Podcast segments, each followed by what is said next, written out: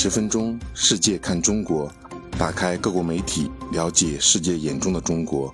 欢迎订阅关注。美国詹姆斯敦基金会网站八月十二日刊登题为《北京长期大手笔压住核能》的文章，作者是该基金会中国简报总编辑约翰·范乌德纳伦。去年秋天，由于电力需求激增和供应紧张。中国出现电力短缺现象，多种因素交织在一起，导致了能源供应不足。但几乎所有因素都可以关联到中国努力解决在发电方面对煤炭的过度依赖。今年，通过增加煤炭产量以及逐步提高可再生能源产能，中国避免了能源危机再次上演。今年上半年，中国多地出现强降雨，令水电发电量增加了百分之二十以上。煤炭开采和发电量的增加，有助于中国增加能源供应和加强能源安全。不过，依赖煤炭也会影响气候议程。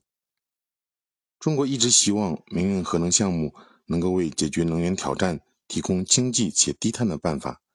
根据“十四五”相关规划，中国将推进清洁能源基地建设和沿海核电项目建设，到2025年。希望非化石能源消费比重提高到百分之二十，构建现代能源体系。中国正在建设的大型核电站将在未来几十年提供一个安全、可靠和无碳的发电来源。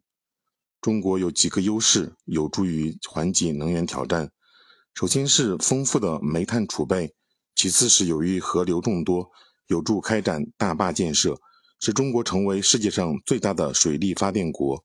而在核电领域，中国绵延的海岸线也是其拥有地理上的便利，因为海水可以更有效地消解核电站冷却过程中释放的热量。“十四五”规划提出，将积极有序地推进沿海三代核电建设。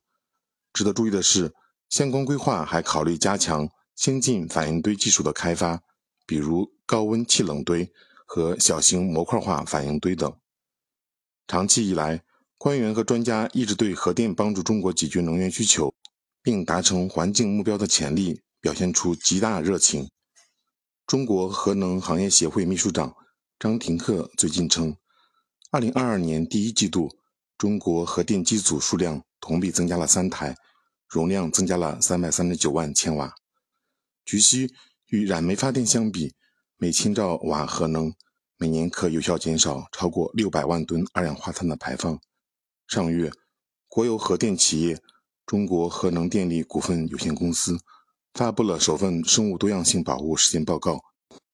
该报告宣传了中国核工业对环境的积极影响。